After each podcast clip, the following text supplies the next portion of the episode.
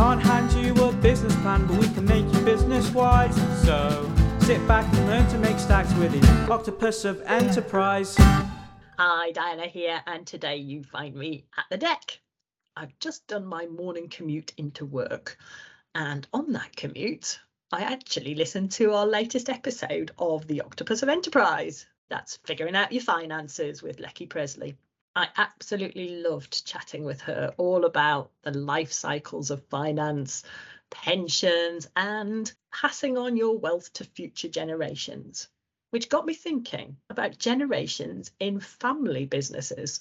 And since this week is Family Business Week, what better time to get a couple of family business experts together to talk about exactly that? And this is what they had to say.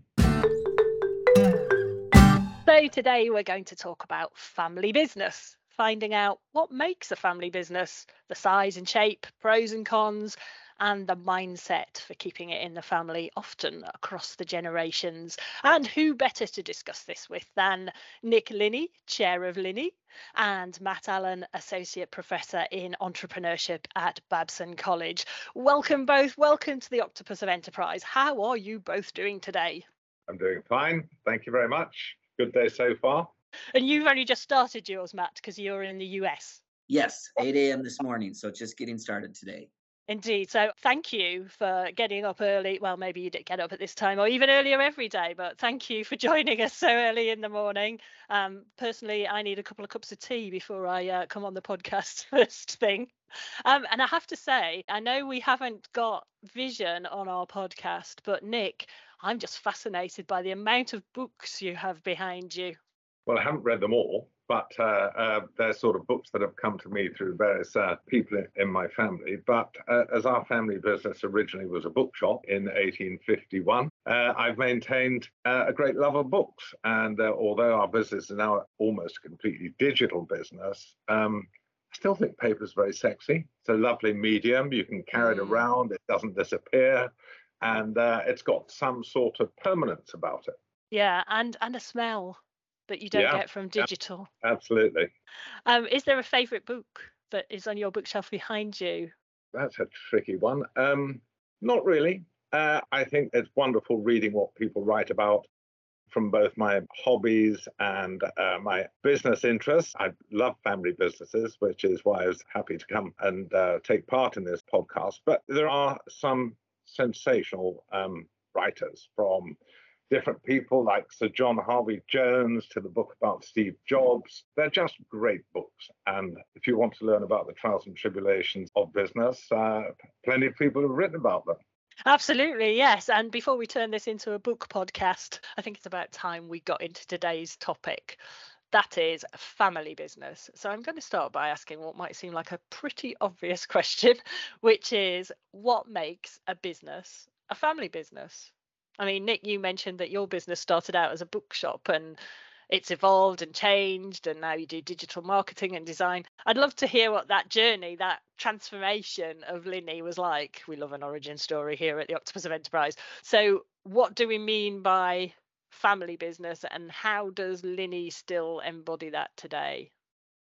Well, without getting too technical about it, I guess family businesses are not publicly quoted stocks. So that's one of the big differences in the UK. They're usually owned by a family or components of a family. I know a family business with um, 1,500 family members in it, and I know family businesses with one, two, or three people in it. So the shares, stocks, whatever we like to call them, are not publicly quoted and they're not publicly tradable. So I guess that's the sort of main thing that makes a family business. Then you've got the sort of story, as it's saying, the origin stories. I'm fifth generation in our family business. I'm a holdings guy now, so I'm not operational. Um, and that's all part of the journey of the maturity of a family business. So it's now run by the sixth generation. And wow. we do beautiful things with word spaces, pictures, and numbers. So we've always been fascinated with data from being a bookshop to a printing business to a newspaper business to where we are at the moment, which is a digital marketing business. And what we're looking for our data to do is to confirm a decision you've already made or change your mind. We do that on behalf of our customers. Oh wow, Nick, we should have had you on the uh, how to pitch your business episode because really allowing for growth, encompassing everything that you do, beautiful things with words, pictures, and data. I just love that. So that's a top tip for anyone who's starting out to learn to not be um, bounded, I suppose, by how you describe your business at the beginning. And Matt, is that definition of family business that Nick gave similar or different to how you would describe a family business in the US? So you asked an interesting question about what makes a family business. I think very similar to what Nick said, this idea of private business. But I'm going to come at it from the academic perspective because I would say ownership and management, meaning, of course, the family has enough ownership that they have control, but also that the family is taking an active role in managing the business. That could be that they're working in a CEO type role. It could also be that they're influencing from the side. And then the last piece, which to me I think is the most interesting, is there's an intent to pass that business to the next generation.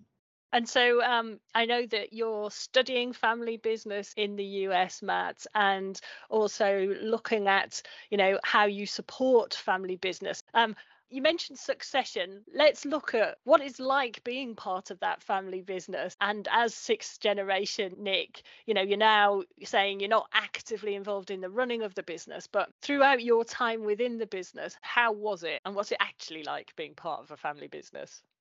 Well, on April the 17th this year, I clocked up 50 years in our business. Wow. Congratulations. It literally has gone like a flash. And uh, I certainly subscribe to find a job you love and you'll never work again. So I had a really great time through the business, and typically we would be operational in it for around 25 years and then non operational for as long as you keep your marbles together. so um, it's been fantastic, and uh, it's uh, terrific to see Matt as part of this podcast because the early part of my life was spent trying to find advisors who understood family businesses. And the difference between now and then is absolutely staggering. They are completely different to publicly quoted stocks. So, you know, in our business, five years is short term, 12 years is mid-term, and 25 years is normal term. So, uh, okay. and in the UK, the Institute of Family Business refers to that as patient capital. So the reason we're here is because we, being the shareholders, we can reposition the business because we're not reporting quarterly and actually repositioning costs money. But we almost ban discussion of financial years in our business. The great God in our business is market position. So, a lot of uh, founders that I meet talk about their ambition is selling shares and to then sort of have an exit strategy, which is a very different animal from what we're talking about here. Because as soon as you do that, as soon as someone else has control of parts of your business, as soon as shareholders are involved, they're looking at you all the time as to what you're doing. So, is one of the things you're saying then that being a family business, you have some freedom in how your business goes about what it's doing? Well, once you get a lot of shareholders, and once you get, if you like, institutional shareholders, um, they're looking at the dividend a lot. Yeah. And that's it. and if you don't produce on the dividend, then you become uh, much less interesting. So, yes, we have an awful lot of freedom. And in 2011, our what we call tier two revenues, so revenues from businesses we've started, passed our tier one revenues, which is revenues from where we came from, ink on paper so to speak. So all our digital and marketing and all that kind of thing is now the biggest part of our business due to having uh, fantastic non-family people in the business. Our job as a family is to create a fabulous working environment. And I think it's great to hear that working as a family, Linney's managed to create a collaborative, innovative environment, not just for its employees, but also your future generations can contribute improve, progress the family business? Because sometimes you hear about tensions between the generations in terms of direction and leadership. Can we talk a little bit more about that? Matt, have you discovered anything in your research around that sort of mindset between generations that you want to bring out? Absolutely. I actually grew up in a family business. My first job after graduating from college was working in that business with my father. And being a faculty member now, it's clear that I did not stay. That was not because of any disagreement between my father and I, but just that I had different dreams, different ideas that I wanted to pursue, and the business didn't fit. So there's certainly some tensions, a couple that come to mind, mostly related to the founder and the current leader of the business. Nick talked about openness to ideas, which is not always the case in a growing family business. Very often, the founder or the current leader of the business will want to run the business the way that he or she wants to run the business without much input from the next generation. And I think the potential drawbacks of a family business and this idea of patient capital is what happens when family members will stay in a role for a long period of time. If you look at publicly traded companies and the tenure for a CEO might be around 10 years, and then you look at a family business where the tenure for a CEO could be 20, 25, 30 years in the business. I had a conversation a couple of years ago with the CEO of a family business, and he had called to ask about his children and he kept referring to the kids. He kept saying, My kids aren't ready. I want to step down. My kids aren't ready. And finally, I said to him, How old are you? He said, I'm 83 years old. And I said, How old are these kids that you're talking about? And he said, Well, my oldest is 63 and my youngest is 57 for those young kids to wait until they were in their 60s to take over the business that's a long wait. And mm, yeah. that is a potential drawback to growing up in a family business and waiting your turn so to speak. Just to agree with matt so 25 years is your tenure in our business as a chief executive. We regard prime time as 28 to 58 so that gives a window of opportunity that has got a lot of knowledge and a lot of experience in it all the way through. So we have the early life component. Then we've got prime time, which is we'd love you to be in the business. And then you move on to a different part of the structure. But I think that Matt's point illustrates mine that the key thing is you've got to have the structures for people to go somewhere. Otherwise, if there's only one board, they want to stay in it. In our business, you've got the exec board, which runs the business, the holdings board, which looks at the culture and has discussions with the exec board. And then you've got the family group that says this is the kind of business we want. But the other thing in our family that we try to do is I don't believe in taking the children to the business. I believe in taking the business to the children. So they're just part of an organization called us, but they don't have to do what we do. We would just like to give them entrepreneurial assistance, maybe financial assistance to start their dream. The worst thing we could have is somebody in our business because they're a member of our family and they hate what we do they will be really bad at it. Brilliant. Um, I want to continue though with this idea of having a structure in a family business. If there are any first generation, second, third, fourth, how do you develop that structure in your family business? Maybe Nick and Matt, you can talk about frameworks you use or could use to apply a sense of structure in your business. Fascinating question.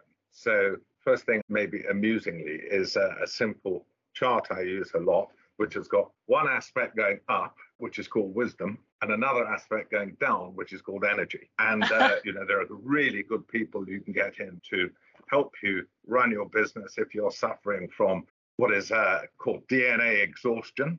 So once you're a shareholder, you need to behave like a shareholder and delegate the running of the business to people who want to run it, whether they're family or not family. Three circles which overlap are family workers, family non-workers and non-family workers. Okay. And getting those three together in harmony is what one's got to do. So, you know, having harmony between an 80 year old and a 25 year old might be not the easiest game in town, but it, it is if you're open about it and attending family meetings and you get it. And I think that applies to any business, not just family business, but the exacerbation of some of the issues that we might want to bring out in a family business is that if you have got someone who's stuck in their ways, then that can block some of the things that then keep that business fresh, new, um, innovating, which we all need to do if we're going to stay relevant in business as well as relevant personally. What does the research say to us, Matt, that you've been doing?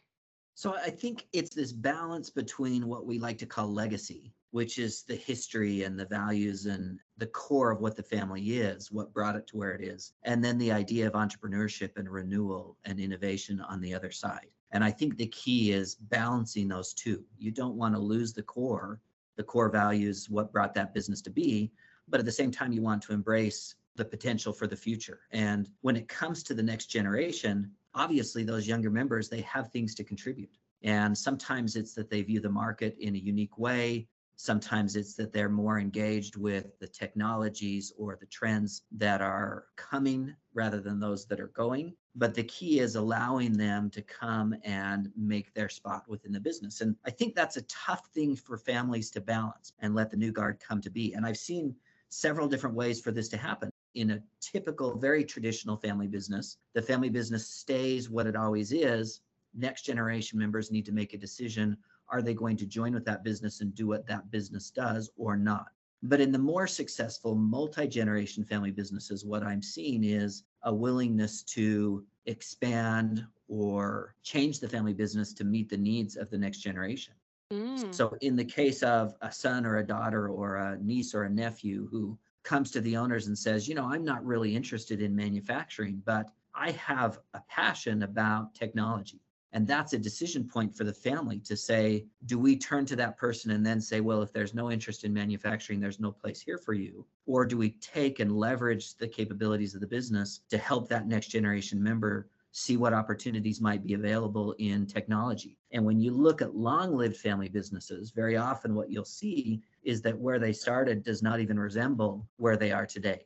And I think that's a great example of families being willing to adapt, not just to changing market conditions, but to changing interests of the family itself. And I guess that's what you were talking to earlier, Nick the fact that Linney brings the business to the family and then supports them in whatever way, and how from a bookshop you become a digital marketing business. Yeah, I was thinking that's going to pinch one of my favorite statements I've heard. The idea is to pass on the fire, not worship the ashes. And wow. I think it's absolutely brilliant statement. So you, you're both talking about to keep the family business alive, you need to keep progressing and work to a certain extent, at least harmoniously with other family members. However, I do realize that's great in theory, but sometimes there might be some tensions maybe and you need to address those tensions and frictions in the business which is something that matt you in your work at babson have looked at and you're currently advising on.